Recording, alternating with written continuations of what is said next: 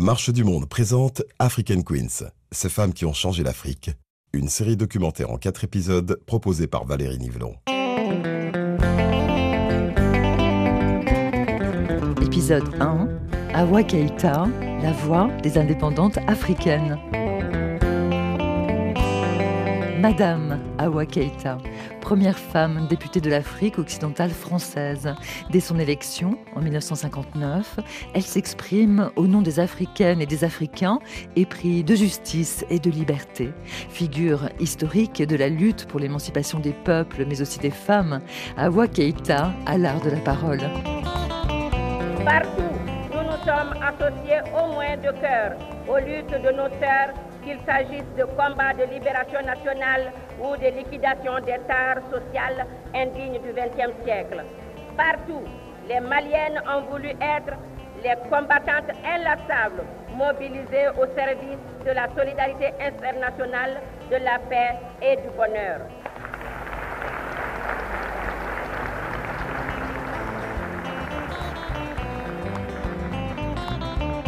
Depuis le 22 septembre 1960, le Mali est indépendant et sa radio nationale ne rate pas un événement. Il faut dire que Bamako est devenu la plaque tournante des luttes de libération nationale, le centre des échanges panafricains, la capitale des organisations féminines, dont Awa Keïta est une grande porte-parole. Et d'ailleurs, le 8 juin 1962, à Bamako, Awa Keïta prononce le discours d'ouverture du comité préparatoire du Congrès des femmes d'Afrique, discours enregistré par Radio Mali. Chers amis et invités, à travers vous toutes, je salue les vaillantes femmes de vos pays respectifs qui ont toujours lutté avec acharnement pour la libération de l'Afrique, pour la réalisation de l'unité africaine, pour le bien-être des enfants pour l'émancipation rapide de la femme africaine et pour la réhabilitation de sa personnalité. Vos sœurs du Mali sont heureuses de vous recevoir dans leur capitale où depuis plus de 16 ans est allumé le flambeau de l'unité africaine.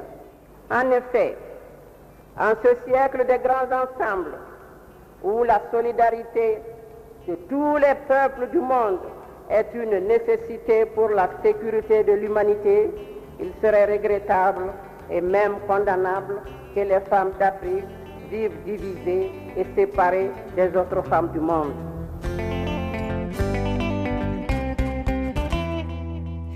Sage-femme de son métier, Awa Keïta a parcouru le Soudan français et elle s'est engagée dans la lutte anticoloniale. Syndicaliste, membre du RDA, le Rassemblement démocratique africain, Awa Keïta est une figure historique de la lutte pour l'indépendance du Mali. Pascal Barthélémy, vous qui travaillez sur la biographie d'Awa Keïta depuis des années dans le cadre de vos recherches sur les femmes et la politique en Afrique, Qu'est-ce qui vous frappe dans la voix de Hawa Keita? Alors, je dois dire d'abord que ce qui me frappe, c'est de l'entendre, parce que c'est une voix rare et c'est une voix qui a été euh, longtemps occultée par euh, les récits sur euh, les indépendances. Et c'est une voix, comme on vient de, l'entendre, forte. Awa Keita était une combattante, c'était une femme, je crois, extraordinaire, avec euh, voilà une capacité à mobiliser les foules assez exceptionnelle. Et là, en juin 1962, donc elle prend la parole à Bamako au moment où les femmes d'Afrique sont en train de faire aboutir un mouvement qu'elle porte, comme elle le rappelle, depuis plusieurs années un mouvement d'unité des femmes d'Afrique, parce que quelques mois euh, après cette réunion de Bamako va naître ce qui existe toujours aujourd'hui, la panafricaine des femmes. Et donc Awa Keita est, la figure euh, de proue, on va dire, de ce mouvement d'unité des femmes. En tant qu'historienne, qu'est-ce que vous pouvez nous dire de la singularité euh, de Awa Keita? Elle est sage-femme. C'est la première femme africaine élue dans un pays colonisé en 1959. En quoi est-elle extraordinaire. Ce sont vos mots, Pascal Barthélémy. Alors, en fait, elle, nous invite à, réfléchir à ce qu'elle a d'exceptionnel et à ce qu'elle a aussi d'assez banal, dans le sens où, effectivement, on la connaît, on y reviendra sans doute parce qu'elle a écrit ses mémoires, qui sont extrêmement riches, euh, mais, euh, comment dire, à son époque, de nombreuses femmes euh, ont été des militantes du RDA, mais qui n'ont pas forcément laissé des traces aussi conséquentes qu'Awa Keita. Cela étant, elle a un itinéraire de, voilà, à la fois professionnel, syndical et politique est tout à fait exceptionnel, puisque, comme vous l'avez rappelé, c'est la première à être élue en Afrique de l'Ouest francophone, députée d'une Assemblée nationale, et à être élue et à le rester, puisqu'elle reste députée jusqu'en 1968. Alors, vous venez de, citer son livre, Femmes d'Afrique, publié aux éditions Présence africaine. C'est un document rare. Awa Keita relate l'époque coloniale. Elle relate euh, son expérience de sage-femme au Soudan français, qu'elle parcourt dans tous les sens. Elle a 30 ans en 1942. Et est-ce que déjà, à l'époque, elle a une conscience politique euh, importante? Alors ce livre est un, témoignage comme on en a peu, parce que c'est un livre politique. En fait, Awa Keita euh, consacre très peu euh, de pages dans son livre à son expérience intime, personnelle, à sa euh, vie familiale. Il y a un premier chapitre très court sur son enfance et ensuite le livre est entièrement consacré à sa carrière politique, ce qui dit l'importance que cet engagement avait pour elle. En fait, on peut dire en lisant ses mémoires que toute sa vie a été, euh, on va dire, mise au service de l'engagement politique, d'abord euh, voilà, à l'époque coloniale, puis euh, à l'époque de, l'indépendance. Et est-ce que c'est justement le fait de, sillonner le Soudan français, donc l'ex-colonie française, qui lui permet de prendre conscience de ce qu'elle appelle le jus colonial? Alors, sa, sa, prise de conscience politique, en fait, on peut la dater des années 30. Donc, elle sort de l'école de médecine en 1931, elle est affectée à Gao, donc très loin de sa ville de naissance, Bamako, dans un une région du Soudan français à l'époque dont elle ne connaît pas la langue.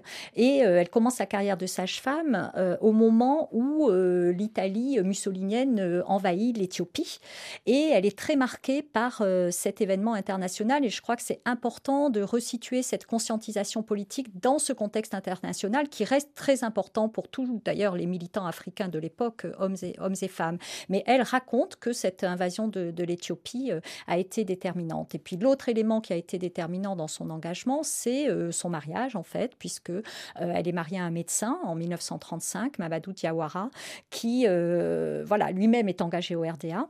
Et euh, c'est par lui, dit-elle, qu'elle euh, s'acclimate à la politique en écoutant euh, les réunions, en, écoutant la radio, en lisant les journaux, dont elle dit que c'est lui qui les lui fournissait. Bon, là, voilà, on peut se poser la question de, de, son autonomie par rapport à, à, cet engagement politique conjugal. Mais en tout cas, très vite, elle se fait quand même sa propre, sa propre opinion. Et puis, surtout, de par son métier de sage-femme, elle est confrontée aux problèmes des femmes maliennes, ce qui fait que son engagement n'est pas seulement euh, voilà, d'ordre politique, euh, on va dire, générale. Elle se préoccupe de la situation des femmes dès cette époque.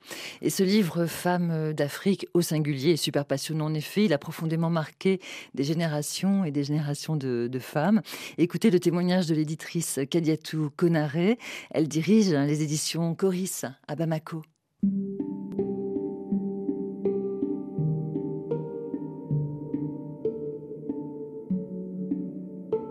Awa m'inspire parce que je crois que nous, lui devons beaucoup. Nous lui devons beaucoup parce qu'on n'aurait peut-être pas osé occuper une certaine place en tant que femme sur la scène publique si on n'avait pas eu cet exemple de, de Awa Keita. Donc moi, personnellement, elle m'inspire. Lorsque je suis partie faire mes études en France, j'ai gardé ce livre avec moi. Je ne le quittais jamais. C'est-à-dire, à chaque fois que j'avais besoin de, de sentir un peu mon pays, de me plonger dans dans mon pays, de sentir le Mali vivre en moi, j'ouvrais Femme d'Afrique de Awaketa. Je lisais quelques pages. Ces pages-là me rassuraient, me reconfortaient. Et puis, c'était aussi des pages qui me permettaient de m'imprégner du combat des femmes. Awaketa, c'est aussi une figure de dignité. Et ça, je l'ai appris en lisant Femme d'Afrique, c'est que sa vie personnelle n'a pas été facile. Pendant qu'elle se battait pour la cause nationale pour la cause publique, elle devait quand même affronter les demandes de l'intérieur. Elle a eu aussi le courage, à un moment donné, de s'arrêter et d'écrire. Et moi qui suis éditrice, plongée dans l'écrit, dans le livre, cela a beaucoup de sens pour moi. il y a une page, moi, qui m'avait bouleversée. J'avais, je vous dis, hein, j'étais encore adolescente. C'est l'arrivée de Awa Keita à Gao. Awa avait commencé à Gao et puis elle était partie un peu servir à Kai, à Kita. Et puis elle arrive à Gao en 1950 et elle est célébrée par les gens de Gao, par les femmes de, de Gao si je peux lire un extrait de cette partie, parce que j'ai encore ces pages-là qui résonnent en moi. Dès les approches du dispensaire situé à mi-chemin, on entendit les sons des tam-tams, les chants, les youyous des femmes, les cris des enfants. C'était un amalgame de timbres, depuis les voix les plus aiguës, les plus stridentes, jusqu'aux voix les plus graves, les plus caverneuses. Partout, on entendait au fer fondo, awaketaka, yerbongoinoko, ijenyaka, yernyaka, au fer fondo, qu'on peut traduire libérer le chemin. Awakita est arrivé. Notre chef est arrivé. La mère des enfants est arrivée. Notre mère est arrivée. Libérer le chemin. Ces lignes traduisent vraiment tout le respect que les uns et les autres éprouvaient pour Awakita. L'admiration de l'éditrice Kadiatou Konare pour Awa Keita, femme de lettres et sage-femme, dont les mains expertes ont mis au monde l'illustre papa de Kadiatou Konare. Awa Keita me fut présentée pour la première fois par ma grand-mère. Je devais avoir 10-12 ans. Ma grand-mère, qui aimait raconter les histoires, qui était vraiment une conteuse, se mit à me raconter le jour où elle est arrivée à la maternité de Kai, un jour de 1946, ce jour-là, il y avait Awa Keita qui était là, qui était donc la sage-femme accoucheuse, et ma grand-mère était en travail.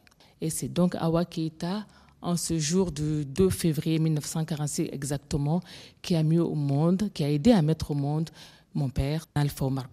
Lorsque mon père est devenu président, j'ai souvent pensé à cette histoire que ma grand-mère me racontait, que j'aimais bien entendu et euh, écouter, entendre. C'est quelle formule magique finalement Awa avait récité sur la tête du futur président de ce bébé qui allait devenir 46 ans exactement après président du Mali. Donc c'est d'abord la Awa Keita, sage-femme, que j'ai connue. L'engagement de Awa Keita, le combat de la Awa Keita reste vraiment un combat, un engagement actuel la bataille pour la solidarité, la bataille pour la dignité, la bataille pour l'indépendance et l'émancipation. Comment euh, la mémoire d'Awa vit au Mali actuellement Comment elle est transmise euh, d'un point de vue universitaire, politique ou populaire Awa Keta finalement est devenu un, mythe populaire. C'est qu'on parle de Awa Keta dans pratiquement toutes les familles. C'est une amie canadienne qui m'a raconté ça. Elle me dit mais est-ce que tu savais qu'une fille qui a beaucoup de, de caractère, qui est courageuse, on dit c'est c'est une Awa j'ai dit, mais pour quelle raison? Mais il me dit, en référence à Awakita. Donc c'est pour vous dire combien Awakita est présente dans notre imaginaire populaire. Mais au-delà, Awakita est une figure qui a occupé une place quand même unique dans l'histoire de l'engagement au féminin dans l'histoire du mouvement indépendantiste, parce qu'encore une fois, c'était la première femme du bureau politique du RDA. Donc, lorsqu'il y a eu ce travail de réhabilitation, Awa Keita a tout de suite été réhabilité. Il y a un centre à Bamako, le centre Awa Keita, qui est vraiment un centre majeur, un lieu d'émancipation des femmes du Mali. Et lorsque des militants du mouvement euh, de mars 1991, que ce soit aussi bien du mouvement associatif que du mouvement politique, lorsque ces femmes se sont engagées, elles ont pris comme référence, comme modèle Awakita, et ça, ça a été transmis aux générations d'après, c'est-à-dire aux générations de filles et de petites sœurs, cela a été transmis.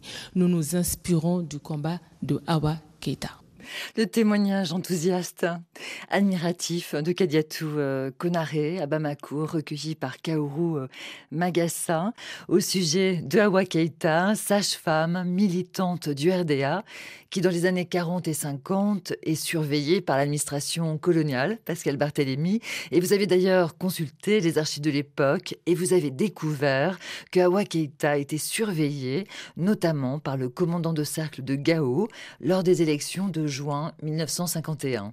Alors, le commandant de cercle de Gao, donc l'administrateur colonial du lieu, euh, surveille la manière dont se passent les élections et euh, consacre un certain nombre de paragraphes à décrire le rôle d'Awakaita dans ces élections.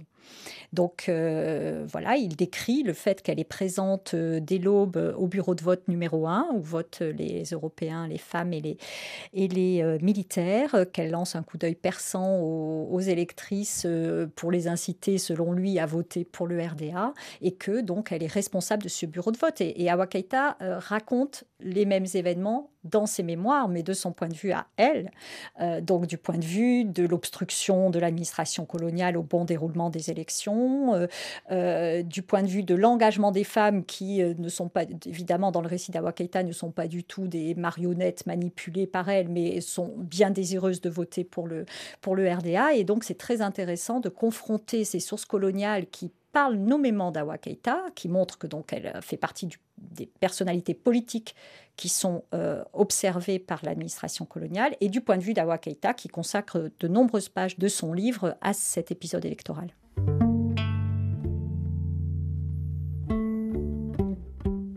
Le dimanche 17 juin 1951, le jour J, arrivé à mon logement qui se trouvait à deux pas de la maternité, j'ai changé ma blouse contre une robe blanche et je pris mon petit déjeuner en moins de cinq minutes. Muni de la procuration du président Mamadou Konaté et d'une permission d'absence dûment signée par mon chef direct, le directeur Roussillon, médecin-chef de l'assistance médicale indigène de Gao, je me présentais au bureau à 7h15. Dès que le président et le secrétaire furent installés, je fus la première à placer mon bulletin dans l'urne. Or, d'après la loi électorale en vigueur à l'époque, les quatre premiers votants, coiffés par un président désigné par les autorités, pouvaient constituer le bureau. Comme tous les responsables de notre parti, je connaissais le contenu essentiel de cette loi. Ainsi, non seulement je représentais mon parti, mais je fus également membre de l'équipe chargée de veiller au déroulement normal des opérations dans le bureau numéro 1.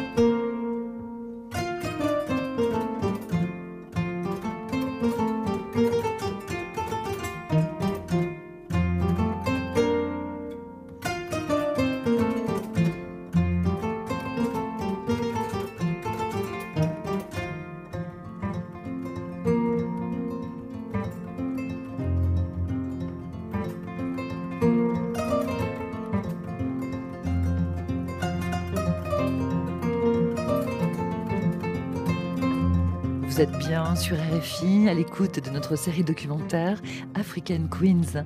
Dans ce premier épisode, nous vous proposons d'entendre la voix d'une grande femme africaine née en 1912 à Bamako et grandie dans une famille noble. Et c'est son père, Karamoko Keita, installé dans la capitale du Mali avec ses épouses, ses griots et ses serviteurs, qui amène Awa Keita à l'école en 1923. Awa a donc 11 ans.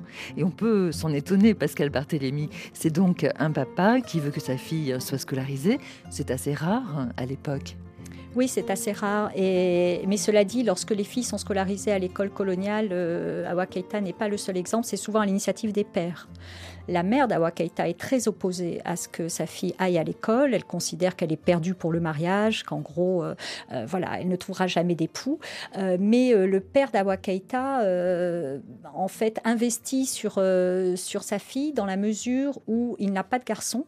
Awa Keita est comme un garçon de substitution dans la famille. C'est elle qui est chargée de faire des études. Et effectivement, donc, elle est envoyée à l'école en 1923. Donc, le père d'Awa Keita a raison d'investir donc sur la scolarité de, sa petite fille.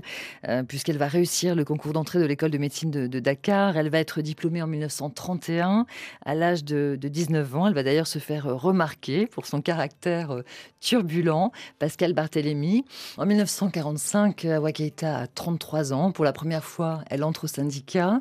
Et l'année suivante, en 1946, elle adhère euh, au RDA, le fameux Rassemblement démocratique soudanais, dirigé à l'époque par Mamadou Konaté, hein, puisqu'à l'époque, Modibo Keïta, lui, euh, est secrétaire général du parti. Modibo Keïta, c'est le futur président euh, du Mali indépendant. Alors à l'époque, justement, euh, on peut lire dans le livre d'Awa Keïta, Awa est dans Konaté, ou Bintou est dans Konaté, ou Marianne et dans Konaté, ce qui signifie en fait Awa est adhérente de l'US RDA. Mais qu'est-ce que Awa, au fond, pense euh, réellement, Pascal Barthélémy Vous qui êtes historienne, qu'est-ce que vous pouvez nous dire sur ses convictions politiques personnelles? Alors, euh, c'est une question euh, délicate. C'est très important de se remettre dans le contexte de l'époque où, effectivement, euh, ce sont moins les programmes politiques des partis qui comptent que les personnalités qui les portent. Et donc, la personnalité de Mamadou Konaté, puis celle d'ailleurs de Modibo Keïta, sont des personnalités masculines qui marquent énormément Awa Keïta. Donc, elle est effectivement totalement fidèle, loyale et voilà, très proche de, de Mamadou Konaté. Quant à ce qu'elle pense réellement, on a ses mémoires essentiellement hein, pour le savoir, ou la façon dont l'administration coloniale la taxe d'être communiste, par exemple, mais à lire ses mémoires, en fait, de toute façon, c'est pas une dogmatique, elle n'est pas idéologue, euh, c'est une pragmatique, et euh, elle ne lit pas les textes, euh, voilà, marxistes, mais on peut déduire de ses mémoires qu'elle est d'abord attachée à la justice sociale, ça c'est très important, à l'égalité. Alors, égalité, entre euh, hommes et femmes, égalité entre les hommes, qu'elle est attachée aussi à des réformes économiques. Alors ça, c'est le programme du RDA, mais euh, voilà, elle est très proche des femmes rurales. Euh, elle insiste beaucoup sur voilà l'importance de ne pas se détacher des masses paysannes qui de fait constituent 95% de la population à l'époque. Et donc, elle est souvent d'ailleurs assez critique à l'égard de ses compatriotes lettrés, hein, des femmes qui, comme elles sont allées à l'époque, qui sont diplômées, dont elle considère voilà qu'elles ne sont pas assez consciente de, des besoins réels du pays. Donc c'est une, je dirais que c'est une femme qui est ancrée dans la réalité euh, et qui est très éprise de justice et d'égalité.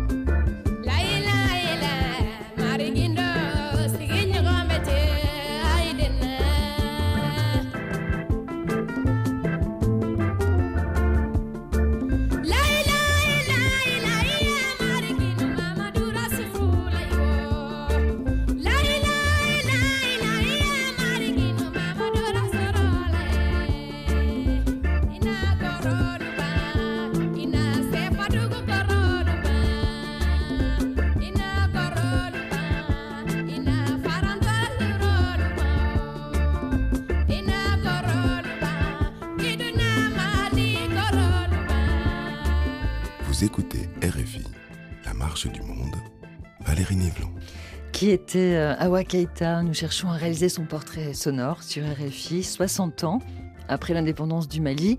Et nous avons retrouvé à Bamako l'une de ses fidèles camarades. Elle s'appelle Madame Bassata Djiré. Elle est l'une des sept premières institutrices du Mali. Pour bien euh, n'asseoir ce mouvement-là, le comité des femmes travailleuses, et on a formé un bureau dont la présidente était Mme Awa Keita. C'est au sein du mouvement syndical qu'on s'est connus. Donc nous avons travaillé au sein du bureau du comité euh, des femmes travailleuses de 54 à 56. En 56, ce comité a été érigé en intersyndicat des femmes travailleuses. Et c'est à ce niveau-là vraiment que nous avons mené beaucoup d'activités.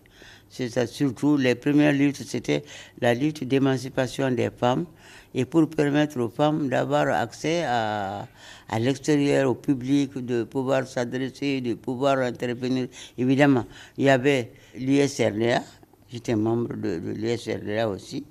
il y avait le mouvement politique, mais il y avait surtout ce mouvement syndical qui réellement travaillait pour les femmes. Mais notre premier objectif, c'était la lutte d'émancipation des femmes. Pour vous, Awa Keita, c'est qui?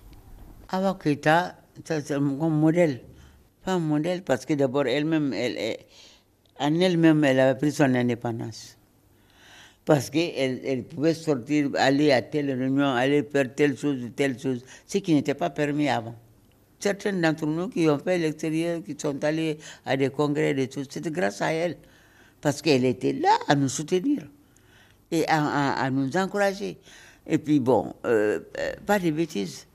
On allait à la réunion et après la réunion, chacun rentrait chez elle. Donc les maris étaient sûrs qu'il n'y avait pas de problème. Ils nous laissaient aller sans, sans poser de questions. Est-ce que vous êtes d'accord avec les Guinéennes à l'époque? Est-ce que vous aussi, au Soudan français, vous demandez la suppression de la polygamie, comme les Guinéennes? euh, Bon, moi je ne peux pas me prononcer, mais pour le moment, non. En tout cas, nous, notre, génération. Notre génération. Ce mouvement-là, notre mouvement qui est à la base de, la création de, euh, l'élaboration de, euh, du code du mariage c'est l'Union des femmes du Soudan. Vous, Bassitan Giré, vous croyez à l'éducation. Vous ne croyez pas qu'on peut faire changer les mentalités avec les lois. Vous pensez que c'est par l'éducation, en partant des traditions et en discutant avec les femmes dans les quartiers, qu'on peut conscientiser. Mais vous ne croyez pas aux lois qui imposent sans discuter. Voilà. C'est exactement ça. Il faut aller voir ces femmes, discuter avec elles, même pas avec les femmes, avec les populations, les hommes. Parce que même les hommes, pour les faire adhérer à envoyer les femmes au, centre, il a fallu discuter avec, avec eux. Bassata Djiré représente le Mali dans les pays de l'Est, où elle voyage avec la Guinéenne Jeanne Martin Cissé, mais aussi les représentantes algériennes, camerounaises et tunisiennes. Mais nous cinq, tout le groupe africain, euh, nous avons fait le voyage en Union soviétique. Vous êtes allé à Moscou? Oui, bah, bah, bah. on a eu une telle réception à Moscou avec des fagots de, fleurs, avec Madame Nina Popova à l'époque, qui était la présidente des femmes. On nous a tellement bien reçus.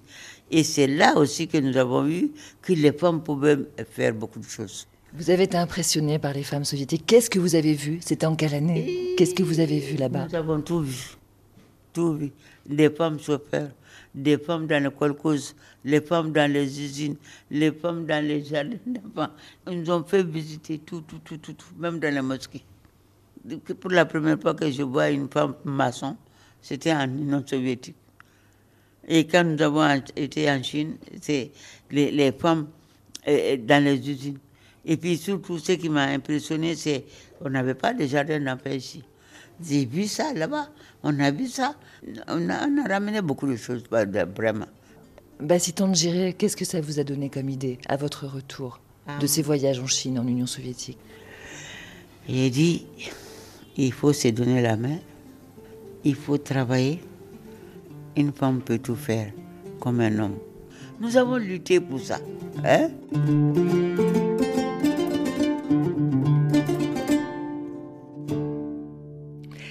Un immense merci à Madame Bassata Djiré d'avoir accepté de me livrer son témoignage. Je garde un souvenir chaleureux de ce dimanche passé ensemble à Bamako avec enfants et petits-enfants.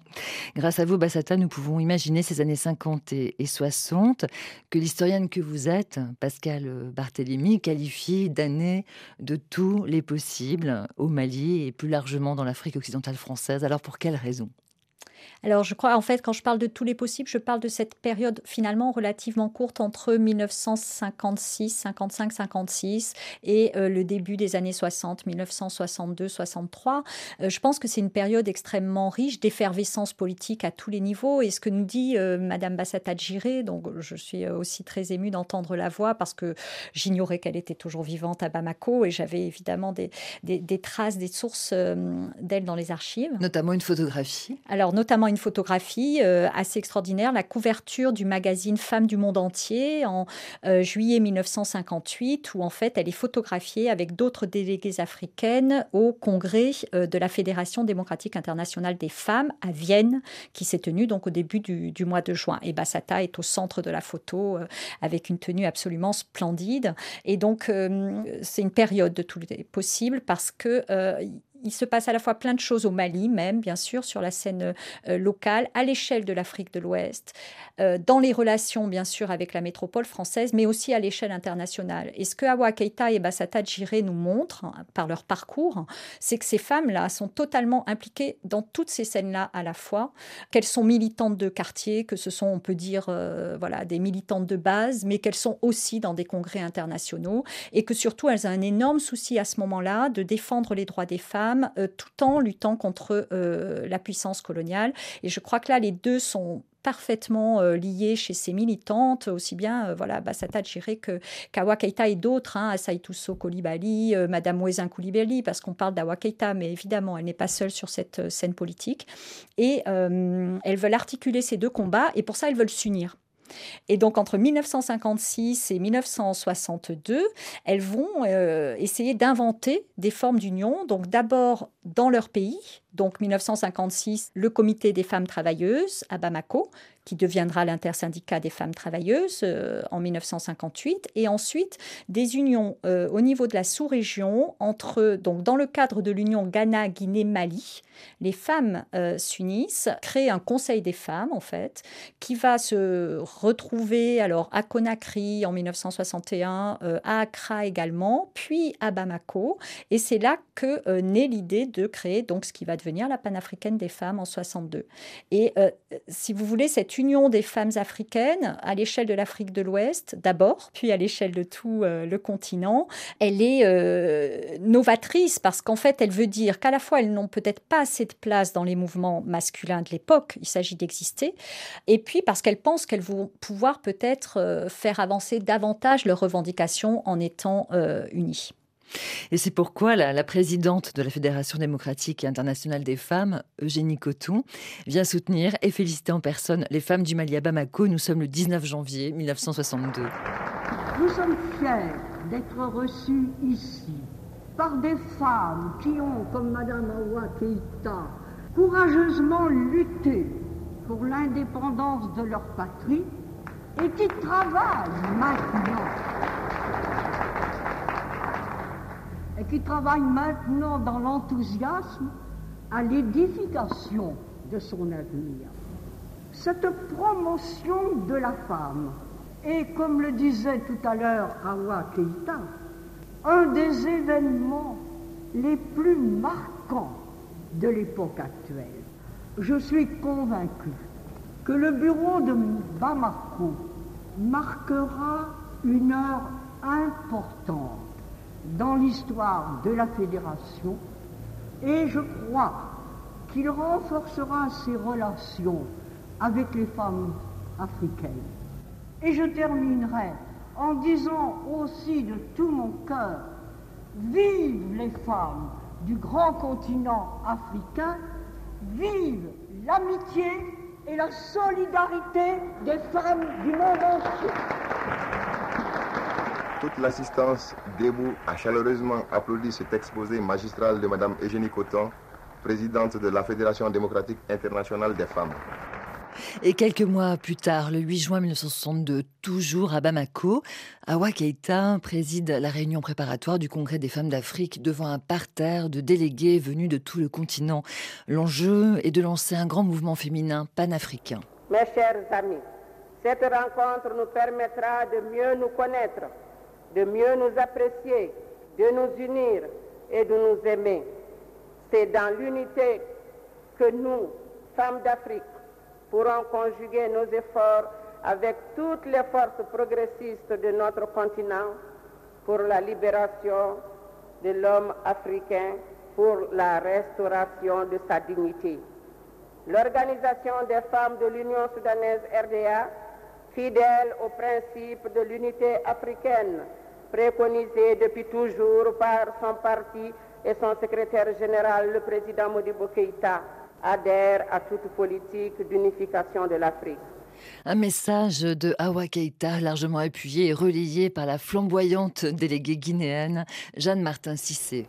À toutes nos sœurs d'Afrique présentes à cette assemblée, nous disons merci d'avoir répondu à notre invitation. Chères sœurs, nous souffrons tous, du nord au sud, de l'ouest à l'est, du colonialisme et du néocolonialisme, du sous-développement, de l'ignorance. Nous voulons tous le bien-être de nos peuples. Nous souhaitons tous que nos enfants aussi puissent manger à leur faim, recevoir des soins médicaux et puissent s'instruire. Nous voulons enfin tous, une fois pour toutes, balayer de l'Afrique le gigantesque monstre qui est prêt à nous avaler. L'Algérie, l'Angola, le Congo sont là pour nous le rappeler. Tout cela constitue le témoignage du rôle et de la capacité de la femme. Des discours révolutionnaires prononcés par les délégués des jeunes nations africaines indépendantes ou encore en lutte pour la libération nationale. On sent combien l'ambiance est électrique à Bamako, capitale de l'émancipation des femmes. Une époque vécue par la députée Bintou Sanankwa. Elle a bien connu Awa Keita sur le plan familial, car Awa, sage-femme, a travaillé avec son père médecin. Bintou Sanankwa avait 17 ans au moment de l'indépendance. Et si elle s'inscrit dans les pas d'Awa, elle garde de sa distance intellectuelle, Bintou Sanankwa est également historienne. Au collège Notre-Dame, parce que j'étais dans un collège de l'unique collège de, sœurs à l'époque, quand il y a eu l'indépendance, bien sûr, c'était quand même euh, excitant parce que on était quand même jeunesse des mouvements pionniers, jeunesse RDA et tout ça. On avait une conscience relative. Et moi, j'ai pris un jour la craie, j'ai écrit au tableau, parler de l'indépendance du, du, Mali. Et les sœurs n'ont pas apprécié. Parce qu'à l'époque, à l'école, on était là pour étudier, pas pour faire autre chose. Surtout pas pour faire de la politique. Donc j'ai été renvoyée, immédiatement renvoyée de l'école. Et justement, vous, en tant que jeune, est-ce que vous avez participé au mouvement de la jeunesse sous l'ère Modibo Keïta? C'était très, très vivant parce que tout, on descendait dans la rue pour manifester. Maintenant, on descend dans la rue pour toutes choses, mais à l'époque, on descendait.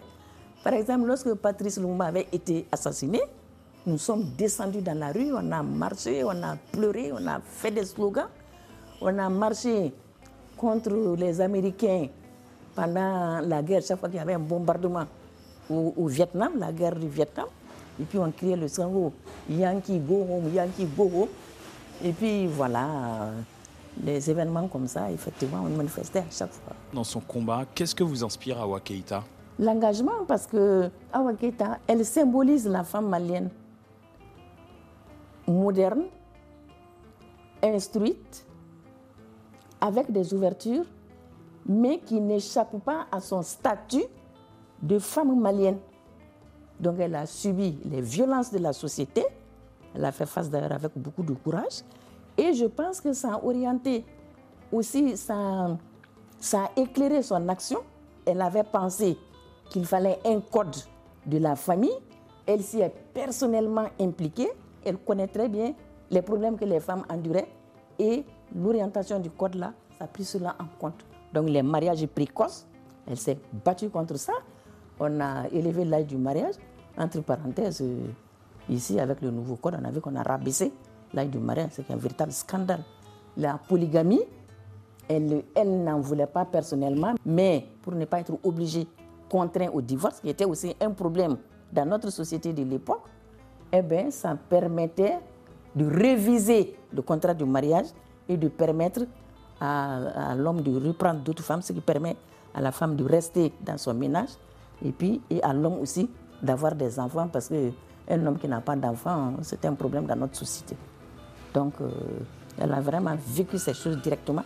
Donc, elle était bien placée pour bien argumenter et pour présenter les choses. La libération de la femme passerait-elle par la libération de l'homme? C'est un peu la question impertinente que posent Awa et les militantes du mouvement des femmes dans le jeune Mali indépendant. Mais est-ce réellement compatible avec la politique du parti au pouvoir, le parti du président Modibo Keïta, l'USRDA Bintou Sanankwa nous répond à Bamako au micro de Kaoru Magassa. Le problème qui est venu, c'est avec les excès et les abus de la milice populaire la milice populaire a été créée. Ça aussi, c'était dans un esprit bien, je ne dirais pas bien socialiste, plutôt soviétique, qui a une sorte d'encadrement et d'accompagnement des populations pour qu'ils aient un comportement citoyen. Mais malheureusement, dans la réalité, Ça s'est traduit par des abus, des excès, une privation de liberté. Le régime s'est radicalisé de plus en plus parce que quand les gens essayaient de dire qu'il faut faire attention, on disait qu'ils étaient essoufflés, qu'ils ne convenaient pas. il y a eu beaucoup d'élimination, beaucoup d'épuration et le régime s'est radicalisé. Pourquoi Awa Keïta a été écarté du pouvoir en 1967 par Modibo Keïta? C'est toute la frange, Awa Keïta, Drissa Diara, Maman Alassane, président de l'Assemblée. Toute cette catégorie de personnes qui étaient bien censées, dont on ne pouvait pas mettre en cause ni l'engagement ni l'honnêteté parce qu'ils étaient là pendant les heures où c'était difficile pour les RDA. Ils ont subi les exactions du système colonial. Donc on ne peut pas douter de leur engagement et pour le Mali et pour l'Afrique. Mais là maintenant, ils étaient jugés trop timorés.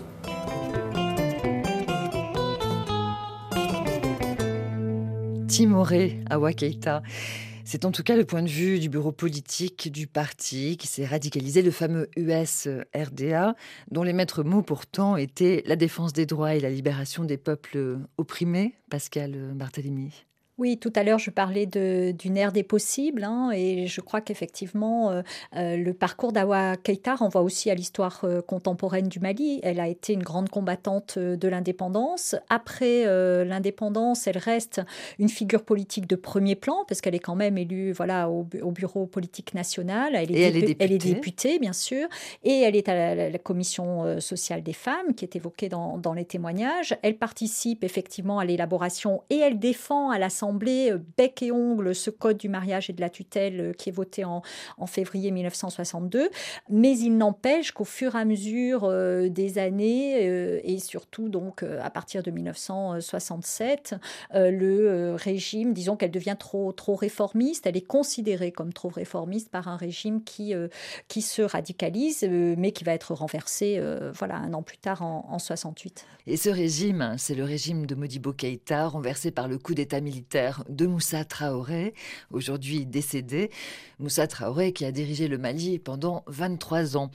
Donc il a fallu attendre 1991 et les premières élections démocratiques au Mali qui ont porté au pouvoir Alpha Konaré pour que Awa Keïta soit réhabilité, Pascal Barthélémy. Oui, tout à fait. Alors, ce qu'on entend aussi euh, très bien dans les témoignages euh, qui, sont, euh, qui ont été diffusés là, c'est à quel point elle reste une figure pionnière et une figure qui, voilà, aujourd'hui est toujours incarne quelque chose. Elle incarne le combat, elle incarne la lutte pour les droits des femmes, même si, encore une fois, dans son parcours, cette lutte est toujours associée à, voilà, l'unité africaine, la construction nationale. Elle n'est, on va dire, jamais prioritaire. Elle est associée à beaucoup d'autres luttes euh, très politiques. Et c'est aussi sans doute pour ça qu'elle a fait une très belle carrière. Elle ne se dirait pas féministe, je pense. Euh, le mot était euh, de toute façon très peu employé par les, femmes de sa génération en Afrique. Mais quand on a entendu voilà, le discours de Jenny Coton, on voit qu'elle participe complètement d'un mouvement féminin international qui est très, très efficace. Et c'est encore le cas le 27 juillet 65 lorsqu'elle monte à la tribune pour la troisième conférence internationale des femmes.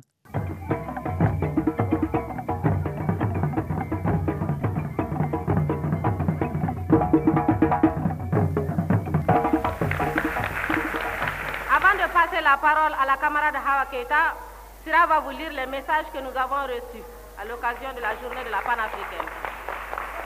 Nous avons reçu un message de soutien, d'encouragement, de remerciement et de félicitations des femmes de l'Angola qui luttent pour leur libération. Nous avons reçu des messages de félicitations et d'encouragement des femmes de la Tchécoslovaquie, de la Yougoslavie, de l'Union soviétique, de la Fédération des femmes de Chine. maintenant, la parole est à Mme Awa Keita. La preuve est faite chaque jour que la fierté de notre parti ne consiste pas seulement à proclamer théoriquement l'égalité de la femme avec l'homme, mais qu'elle s'évertue surtout à tout mettre en œuvre pour que la Malienne démontre concrètement son aptitude à concevoir, organiser et réaliser. De cette promotion effective dont nous avons conscience, nous remercions l'Union soudanaise RDA et lui renouvelons notre attachement indéfectible. Des délégations sœurs sont venues nombreuses des pays d'Afrique et d'autres continents. Leur présence honore les femmes du Mali, qui ont ainsi l'occasion d'apprécier la chaude sympathie dont elles jouissent à travers le monde. Mais cette présence atteste plus encore que les femmes de l'univers en général, des pays du tiers-monde en particulier, ont pris conscience du rôle déterminant qu'elles doivent jouer dans l'évolution de l'humanité. Elles témoignent que les femmes sont décidées à s'unir et à conjuguer leurs efforts pour assumer pleinement toutes leurs responsabilités. C'est la preuve enfin que l'unité africaine représente plus qu'un espoir et qu'un rêve, qu'elle est une réalité en marche pour la paix et le bonheur du continent et de toute la planète. Quant à vous, Maliennes de toutes les sections et sous-sections, soyez fiers de votre apport à cet effort commun décidé à Dar es Salaam. Depuis 1962, vous avez réorganisé, canalisé, reconverti vos activités.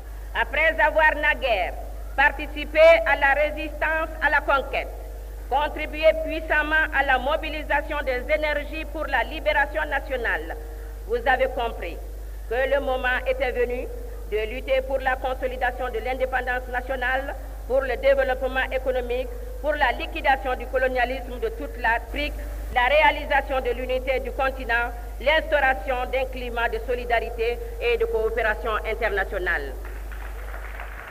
Vous avez par ailleurs pris cette cause pour l'accession de tout le continent à l'indépendance, d'où votre sympathie et votre soutien à toutes les sœurs encore mobilisées par le combat de la libération nationale comme en Angola, en Guinée dite portugaise, au Mozambique, en Afrique du Sud. En votre nom, des délégations ont sillonné l'Europe, l'Amérique, l'Asie et même l'Océanie. Partout, nous nous sommes associés au moins de cœur aux luttes de nos sœurs qu'il s'agisse de combats de libération nationale ou de liquidation des tares sociales indignes du XXe siècle.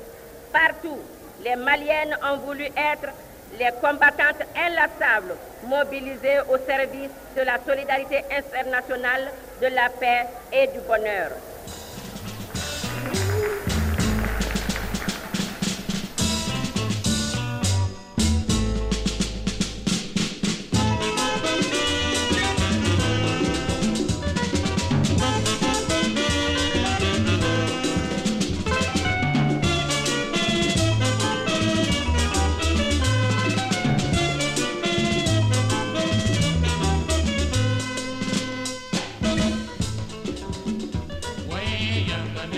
Awa Keita, la voix des indépendantes africaines.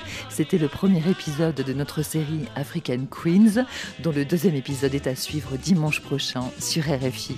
Un documentaire signé Valérie Nivelon et réalisé par Sophie Janin. N'hésitez pas à réagir et à vous exprimer sur nos réseaux sociaux, podcaster. Cette émission, c'est la vôtre.